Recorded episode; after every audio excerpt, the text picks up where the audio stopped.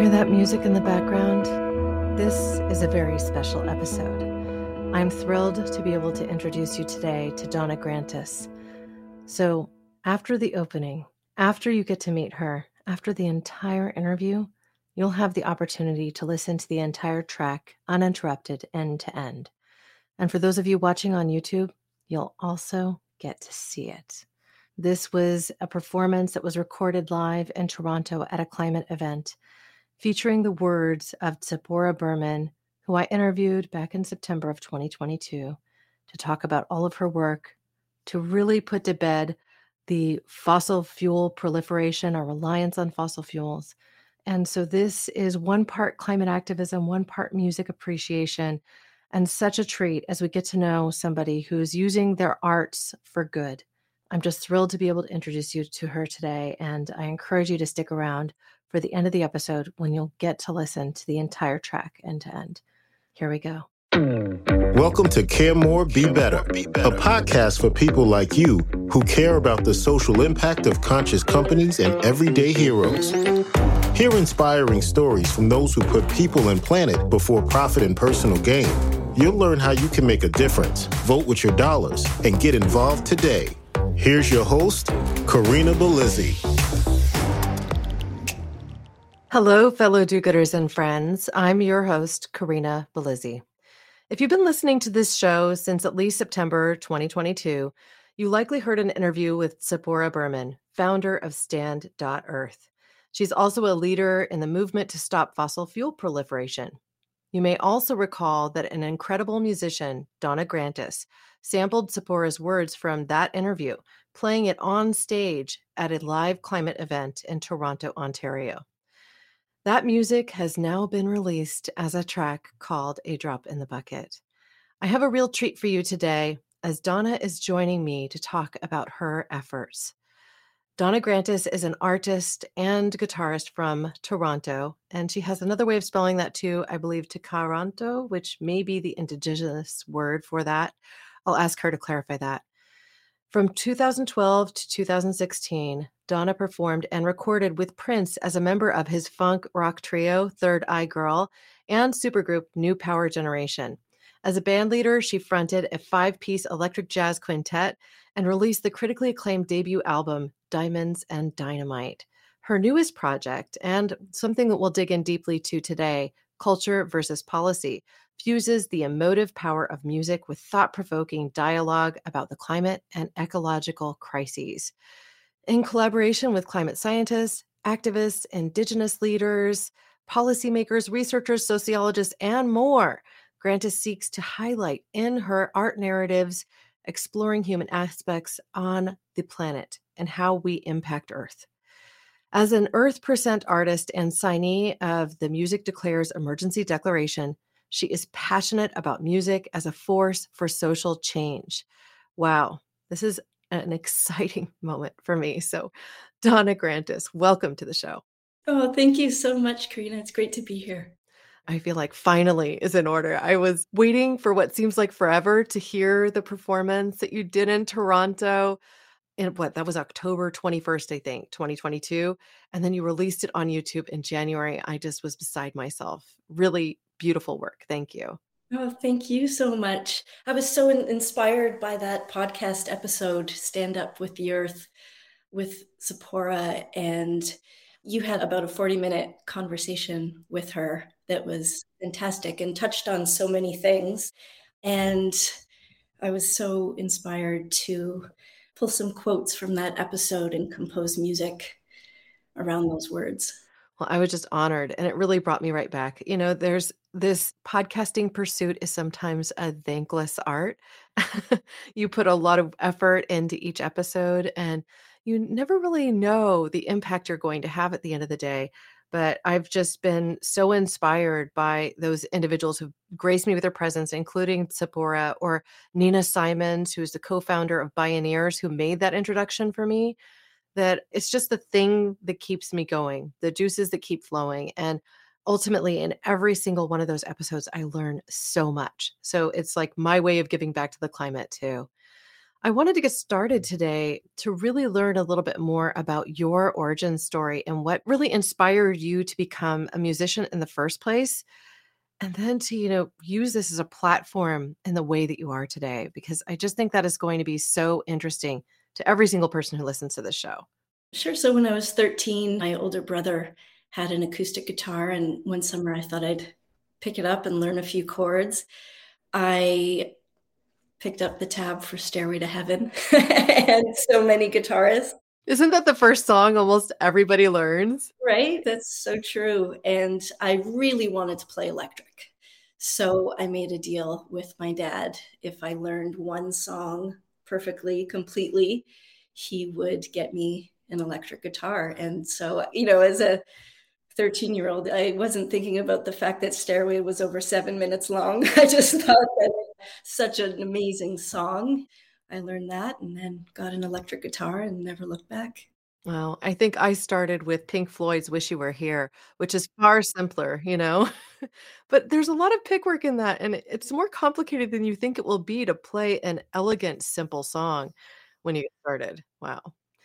Now, my father is also a musician, so I've been around music my whole life, and I think he's always had at least 30 guitars. How many are in your collection? Oh, I have about 10 and each is very special to me for different reasons you know like slightly different tone or pickup configuration or different materials can create different sounds you know brighter or darker warmer but the guitar that i played in the drop in the bucket video is my main guitar that i've had the longest that was my first real guitar yeah, it's like you have a love affair with the instrument, right? Like at a certain point. I have one. I just have an acoustic Martin that my dad got me and mostly hangs on the wall.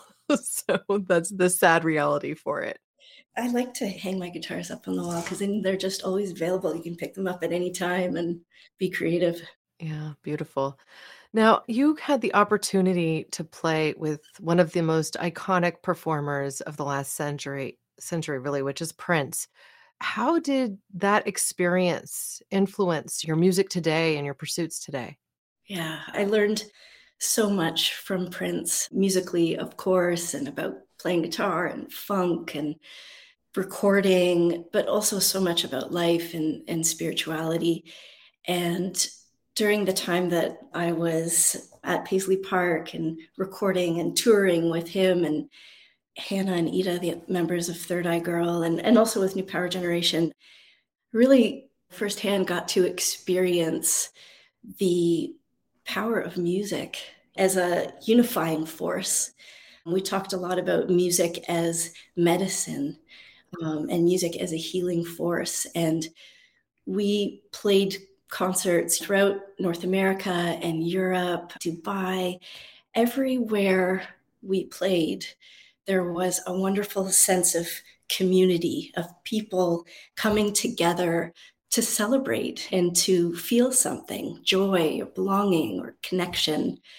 And it's amazing to see the impact that music can have on people all over the world. And I feel like it really touches people in a very emotive way. And I remember before going to Dubai to play a concert, I was thinking, I wonder how the music will be received or what it will be like. I'd never been there before. But the experience was the same as it was everywhere we played. Music can really speaks to something about the human experience eh, that we can all relate to and it provides a point of connection that's really special. Now, I'm not a musician, but my father is and he's a type of musician that can pick up an instrument and learn to play it in a half an hour he started on the flute as a kid, then he played the clarinet, then he got his first bass guitar at 15. He still has the first Fender that he had then. And he was born in 45, so it's like an early, you know, Fender. And he plays a sitar. He calls himself a percussionist, but he really plays all of these instruments. And I've had the joy of being there when the band practices went late or when he was performing and experienced it in a few moments where I could literally see that these musicians were just conversing using their instruments and following along with one another and observe as a child as young as three, the impact this had on the group as a whole. And I've since interviewed my father on a family podcast, and we've talked about it. And he said that there's this certain point that I've gotten to a few times in my life, and it's it's super special when it happens, but where you essentially are outside of your body and you're watching everything happening there and you're in the music it's like you're living as part of it and i think when we get in these groups of people that are truly in the moment and in the appreciation of the music, we transcend the physical body and we become kind of part of this consciousness together. And this is why, in particular, I think the movement to head in this kind of culture v policy perspective and work to make music a part of this climate movement is really smart. It's needed and it's going to help us break down political barriers because I think sometimes, like you mentioned, going to Dubai, not knowing how your music is going to be received, the culture is so different, right? And having that moment of doubt, perhaps, that you won't be perceived well. Well, I mean, I just see so much infighting. I find myself jettisoning my time from Facebook and saying, I just don't want to hang out here because I have friends that are connected across political spectrums and they're just arguing. So, do you think that music can help us transcend that, break down these barriers? Absolutely, I do, because it brings together people of all demographics.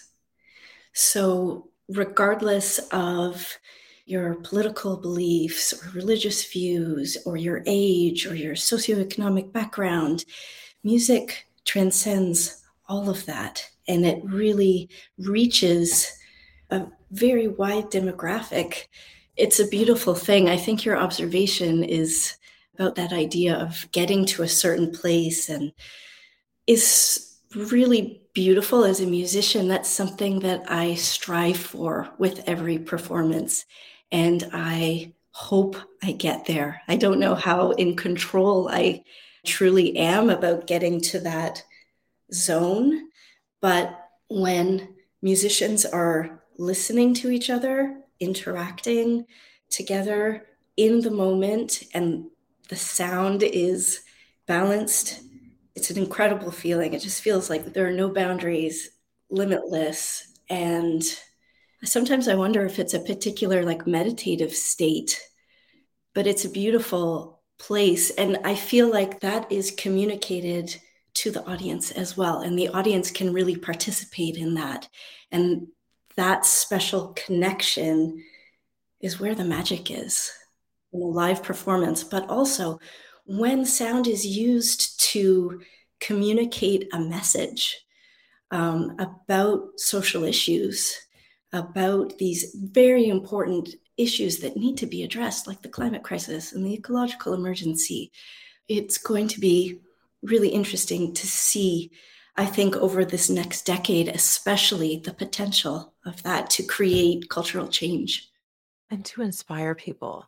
I think so many of us end up walking around feeling like we can't be the change. Like, like, oh yeah, that sounds like a pipe dream and a great idea. And I want to, but how am I singular going to affect the greater world around me?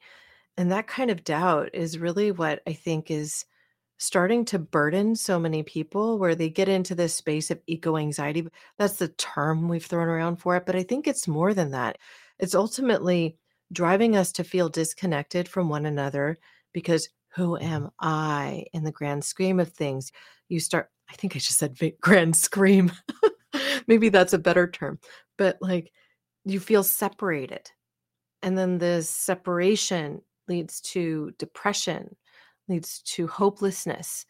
And a message that I keep hearing is people I interviewed, like Anne-Therese Gennari, who even she calls herself the climate op- optimist, right?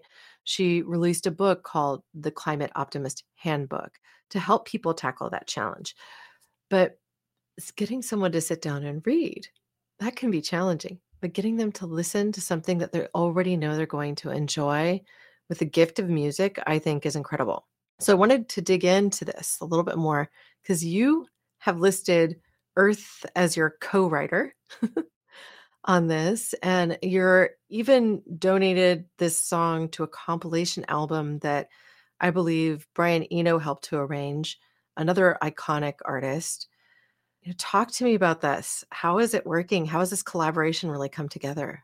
Sure. So, Earth Percent is a charity that Brian Eno co founded. And of course, Brian is an incredible artist, the pioneer of ambient music, a legendary music producer, and an activist. And the Earth is Your Co writer campaign is a groundbreaking initiative. And I'm so excited that A Drop in the Bucket is part of this campaign. So, as you mentioned, the Earth is credited as a writer of this song. And funds directed to the Earth as a shareholder flow to Earth Percent, where they will be redistributed to climate justice and environmental organizations, working across five key areas greening music, supporting a clean energy transition, climate justice, legal and policy change, and protecting and restoring nature. This is an amazing idea. The recorded music industry is a multi billion dollar industry. Of course, 1% by one artist of one song directed to the earth could be a relatively small amount. But when you consider collective action, 1% of potentially billions of dollars a year is a tremendous amount of money that can be distributed to environmental organizations. Yeah, I love that. Now, I went and purchased my copy. I should say donated my copy because that's actually how it's set up, right? You go to Earth Percent, their website, and then you click on it and you see that there's something like 60 different tracks that have been donated to this compilation including, and this was a surprise to me because I didn't see The Cure listed on there, but then suddenly I'm listening to the album and I'm like, that's Robert Smith. And it was a collaboration with The Cure, The Cure's Robert Smith and CHVRCHES. They produced this beautiful track. Some of the tracks, of course, I liked better than others. Some were more my taste than others, but all of them were just super high quality and really interesting and got me thinking differently. So it's on my playlist. And because I bought it through Bandcamp, I think, I have it as a download. I put it on my server at home so I can search it and actually just play it from any room in the house without my phone on me. So that was a treat too. And of course, your track is on there. So when that comes up, I just am giddy with glee. That's an Earth Percent Earth Day Bandcamp collaboration, and all funds raised will be directed to impactful environmental organizations. So Earth Percent is doing a lot of really great things. There are a number of organizations now in the music and climate space that are doing incredible work. Like Music Declares Emergency as well. They presented the first Canadian Music Climate Summit, where a drop in the bucket was recorded live. I did share a snip of that on an earlier podcast episode to celebrate some moves that the podcast has made over the course of the last two years that I've been recording.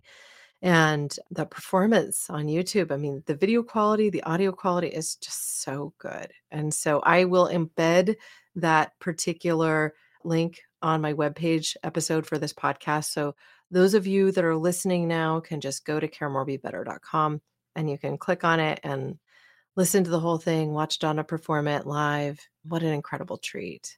Wow. So, crediting Earth as your co writer, let's talk about that a little bit more. How many artists are participating in that? Is that everybody in this Earth Percent pledge, or is it beyond that? Is it catching steam? This is the pilot program right now, but for any songwriters, bands, artists, composers listening, if anyone is interested, they can reach out to earth at earthpercent.org for more information. And imagine if one day the earth becomes the beneficiary of the, you know, the greatest amount of royalties in the history of recorded music. It's possible if enough people get on board with this. I love that idea. It really connects nicely to the entire conversation I have with Paul Hawken as well on this podcast when he shared Earth needs to be a stakeholder at the table. And actually, considering if you have a board of people leading a company, there's a seat reserved for Earth, like somebody advocating for the planet and for circularity, for building regenerative practices, for not over extracting from environmental resources. I know we live in a complex world. I mean, I'm fully aware, but simple things like the fact that plastics have become so ubiquitous that they're just everywhere. You go shopping at the grocery store and you want to buy some blackberries. The blackberries come in a clamshell made of plastic. It's like, when did we abandon smarter packaging solutions that were more friendly to the planet? We did it out of convenience and how nicely stackable they are. And maybe the berries stay a little bit better a day longer or something to that effect. But it can feel so overwhelming. And so that's, I think, where these charities that are pushing for change, while it may not be the large conglomerate companies coming on board yet, like I'm looking for the day when Driscoll's, who is a local company to me, I mean, I live close enough to Watsonville where they grow most of their berries. When are they going to shift away from plastic? When are companies going to shift away from using so many petrochemicals, even in their printer ink? I mean, these are big problems. Absolutely. I totally agree with you that this initiative, I think, sets a precedent that hopefully other industries will follow. And on a personal level, after writing a song, there's a moment of pause to think, I would like to acknowledge the earth in the writing of this song. I gratefully acknowledge the earth. And I think that reflection is a beautiful thing and something that reconnecting with nature and having that moment of pause to acknowledge our place in the world is really important. I mean, it just sounds like gratitude for Earth, like taking a grateful moment. So many people take on this practice of gratitude. And if we could just pause for more than Earth Day or Earth Month and connect with nature, commune with ourselves in that way, I think we'd be building a better future right out the gates. Now, when you think about earth and connecting with nature, I would just love to know what personal practices you have that help you to commune with nature, the things that you do. Like, what would you share with those listening that might be helpful to them? I love hiking. And I grew up with a giant vegetable garden in my parents' backyard. And that had a really big impact on me as a kid and through to now, where we grow the most delicious tomatoes and cucumbers and carrots and and raspberries and blueberries. Where do you live? It sounds like paradise. Tkaronto is the indigenous name for Toronto. And my kids also garden and they were planting all of the tomatoes last year. And I think that's so special and really creates an appreciation for nature, for the food we eat, for the earth. Yeah, and I think practicing that with your kids, it's like you're involving them in understanding where their food comes from. You're involving them in thinking about what soil does, right? Like these things are, they might seem small, but they're actually really big. This morning, I shared with you before we started recording, my eight year old is homesick with me. It happens, bummer. Well, he took it upon himself to go into our yard and pick some mint leaves and make fresh mint tea. Mint is easy to grow, but he was like thinking about my throat kind of hurts. Oh, we have this local honey and we were out of peppermint tea, so he just went into the garden. And yeah, I mean, I just think having these things around you and building the practices in, you're going to affect the next generation. And perhaps they'll be a little bit more connected to nature just because of how you raise them. Perhaps they'll be a little bit more mindful of the fact that I live on Ohlone land, where you mentioned the indigenous people of Toronto, Tkaronto. Is that correct? Yes. Yeah. So Tkaronto. I was not aware before reading your bio. But yes, Ohlone land here and the Salinan Nation is also just a little bit south of me.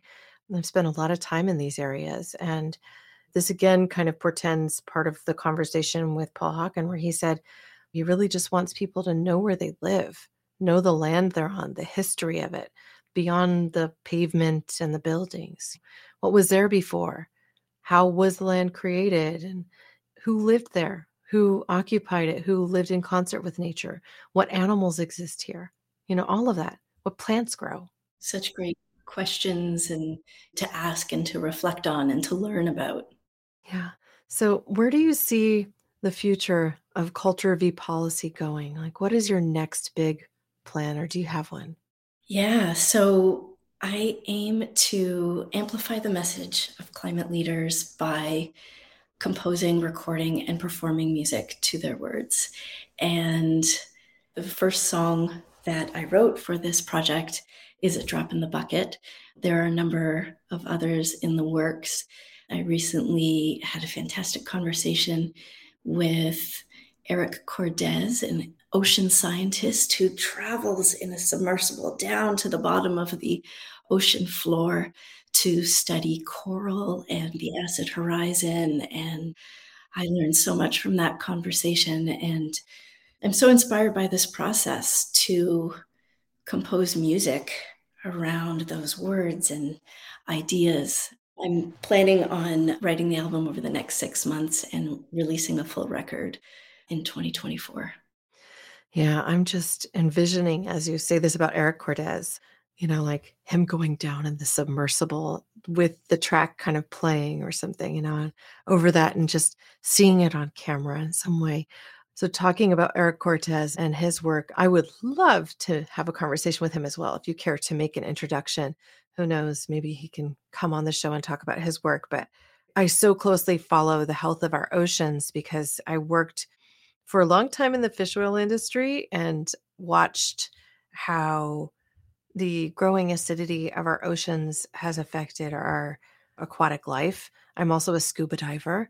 So I live on the Monterey Peninsula here and learned to dive in beautiful kelp forests and everything else.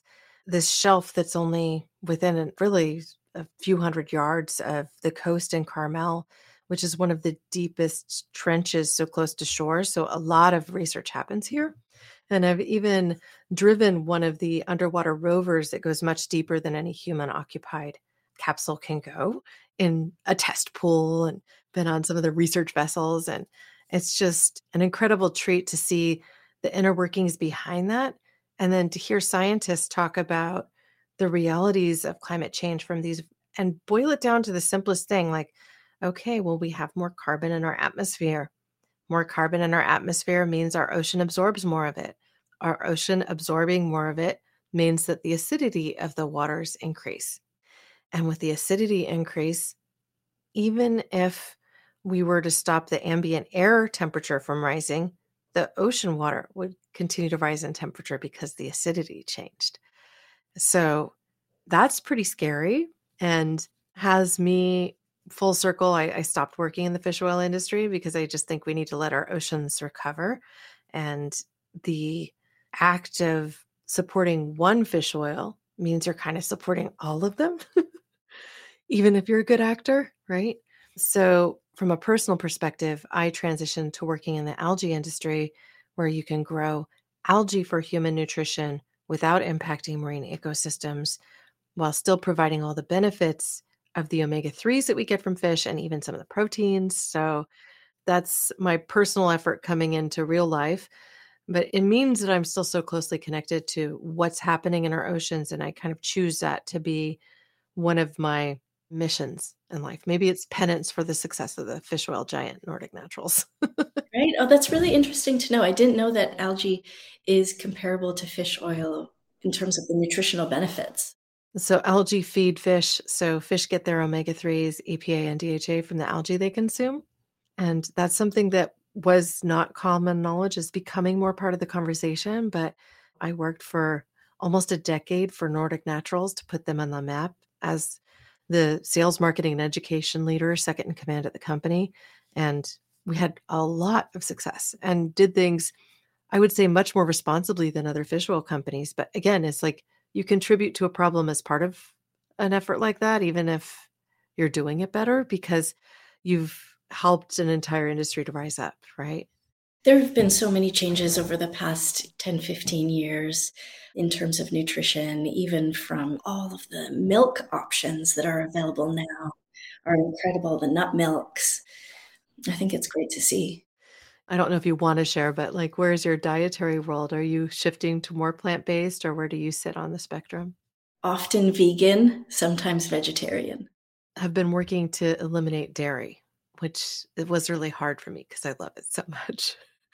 But, you know, when you learn about the impact that dairy production has on our climate, it can be pretty challenging to keep doing it, right? So, in my coffee, I now use oat milk. Oh, that's nice. Have you heard of Almond Cow? Yes, I have. It's incredible. One of your favorites. Bored Cow is another company that's making a dairy replacement that actually has to say it has to be called dairy even though it's not from cows because it has the same lactose present in it and it's created by fermentation but it doesn't come from cows and so i'm like okay this is really interesting but of course i sampled it at a trade show and it tasted a little bit like maybe 2% but i had already walked away from milk and so i'm like this tastes funny to me because i haven't had milk in so long and i used to love it right it's just the way things flow. So I'll have to try almond cow. I haven't actually put it in my coffee or anything like that. It's an appliance. Oh, I know what you're talking about now. You make your own at home. Yes, you add water, you add nuts, you hit a button, and then a minute later, you have incredible nut milk. If you want it to be a little sweet, you could add maple syrup or whatever you chose. Awesome. Okay, I was thinking of a different brand. I'm putting them down. Almond cow. I'll reach out to their team and see if they want to come talk about what they do. So, what do you think the role of the arts is in this climate emergency? I think it is to create a connection between hearts and minds, to evoke emotions and compassion related to the climate emergency, to communicate information about the climate emergency to a wide demographic of people that are all united together to enjoy music and enjoy art and to create an entry point towards tackling the climate emergency together. So, for example, the IPCC report may reach a certain group. Graphs and data might reach a certain group. Music can also reach a certain group. And I think through art, through music, through something that's very inviting and welcoming and fun and unifying, that undeniably there's tremendous potential to accelerate climate solutions by influencing the way people understand, act, and feel about human impacts on the planet. And the arts and music can help spark that potentiality. Here, here. Thank you. Now, I could talk to you all day about climate change and health of our oceans and how music could help but I really feel like we've touched on so much here. And from just a conversation of the impact that music can have on you personally, the connection that can bring to people, the reality that it can inspire. I really would love to hear from you if there's a question or a thought, perhaps a question I haven't asked that you wish I had, or a thought that's kind of resonating with you so that we can take that with us as perhaps a pearl of wisdom and continue on this inspired journey? Yeah, something that I think about quite often that has really influenced the direction of this project is planetary health and environmental justice are inextricably linked to human health and social justice. That connection to me, the understanding of how those systems interact together, is what has been really motivating me to direct my my creative energy and my climate action efforts in this way. There's a book called Intersectional Environmentalist by Leah Thomas. And I'd like to share a quote from that book that I thought was really compelling. And that quote is Social injustice and environmental injustice are fueled by the same flame the undervaluing, commodification, and exploitation of all forms of life and natural resources, from the smallest blade of grass to those living in poverty and oppressed people worldwide. That's Leah Thomas. The question is, you know, how can humans live well together on Earth? This is the challenge of our time. Yeah, this is. It's the biggest challenge of our time. Wow. Well, thank you, Donna, so much for joining me today. I really appreciate your efforts, your music. It's such a gift. My hope is that we can play out this episode with a clip of your music, but I will go ahead and connect with Trevor on that. I do want to point people to your websites to learn more about you. You have the first is just donnagrantis.com, and then you also have culture vpolicy.com. Is that correct? Donnagrantis.com is the best place.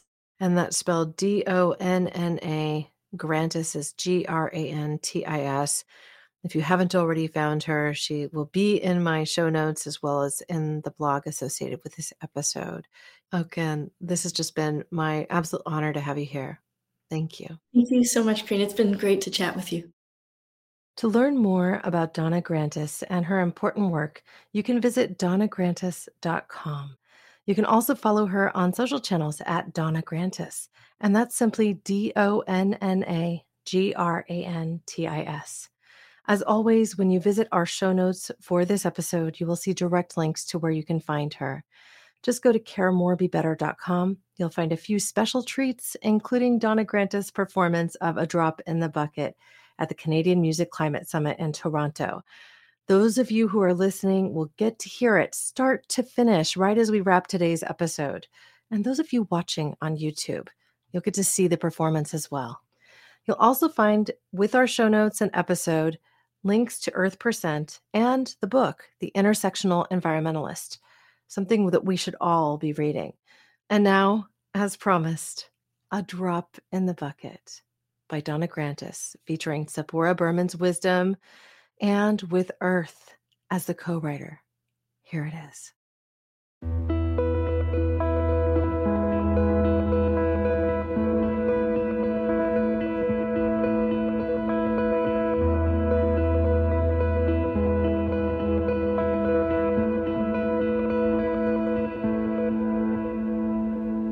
Know that if you have more carbon trapped in the atmosphere, that increases the impacts of climate change on the Earth. 86% of the pollution that's trapped in our atmosphere, that's literally creating this sweltering blanket that's changing the Earth, causing floods and storms and the fires and the extreme heat waves. 86% of it comes from three things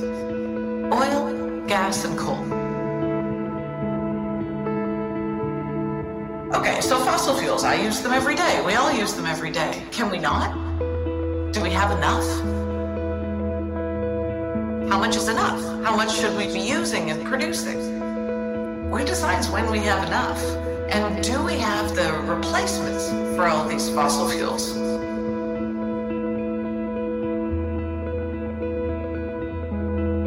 We do. Renewable energy is now cheaper and can scale to replace almost all uses of fossil fuels.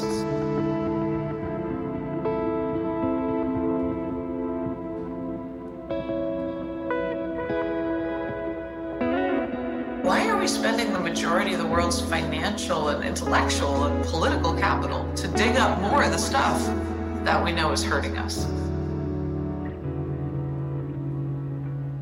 What we know is that we already have enough fossil fuels above ground or under construction that if we use it, it will take us past two degrees, which is kind of a benchmark in the climate change world. If we go past two degrees, then parts of the planet will be uninhabitable. Millions of people will lose their homes, thousands of people will die.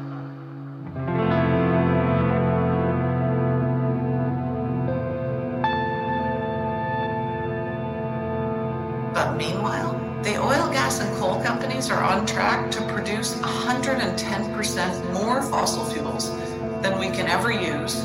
And if we do use them, they'll burn us.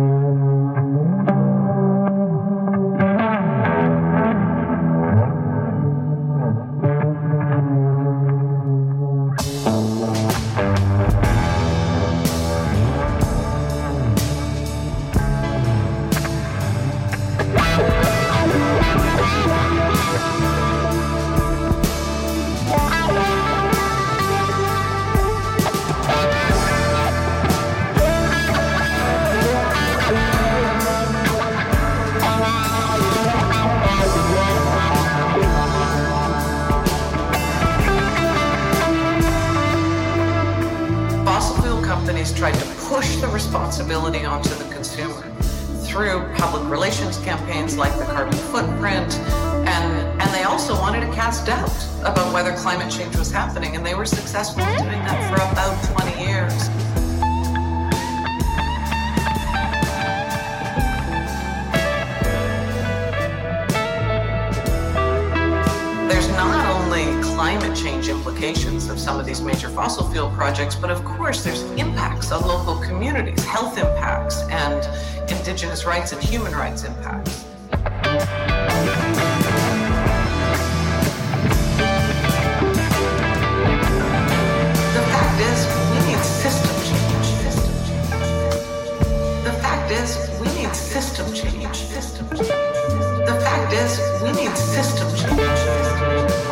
20 oil and gas companies now have about 930 billion dollars invested in new expanded fossil fuel projects between now and 2030. Well, it's not a transition if you're continuing to grow the problem.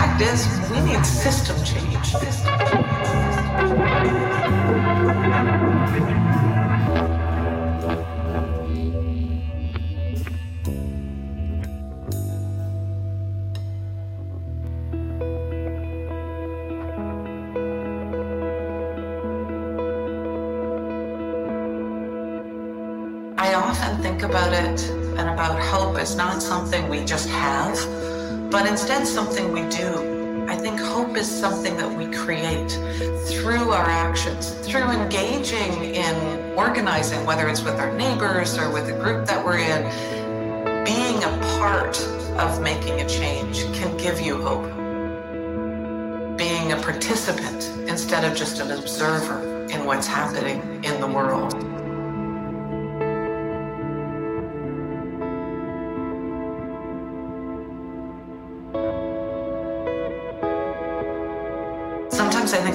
Organizing as the grunt work of social change. Because if you're knocking on doors, or you're signing a petition, or you're trying to be greater than the sum of our parts, it sometimes feels like you're just a drop in the bucket. But those drops, they ripple out and they grow, and that is what makes change.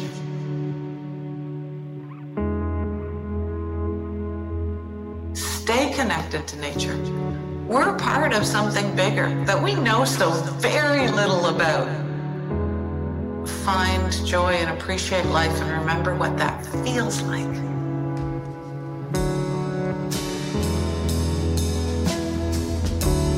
Stay connected to nature. Find joy and appreciate life and remember what that feels like.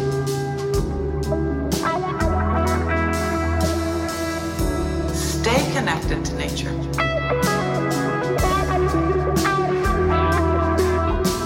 Find joy and appreciate life and remember what that feels like.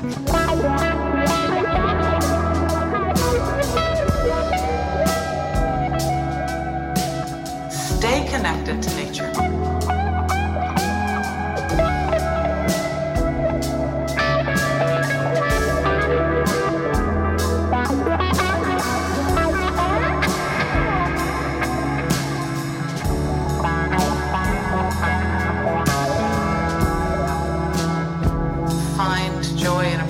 Life and remember what that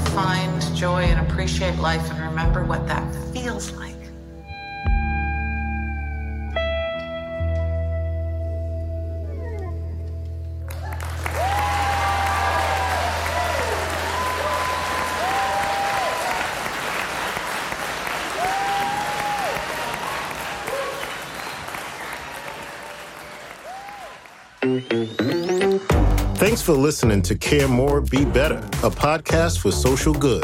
To make sure you never miss an episode, subscribe, rate, and review wherever you listen to podcasts, and share with your friends to help us reach more people and spread more social good.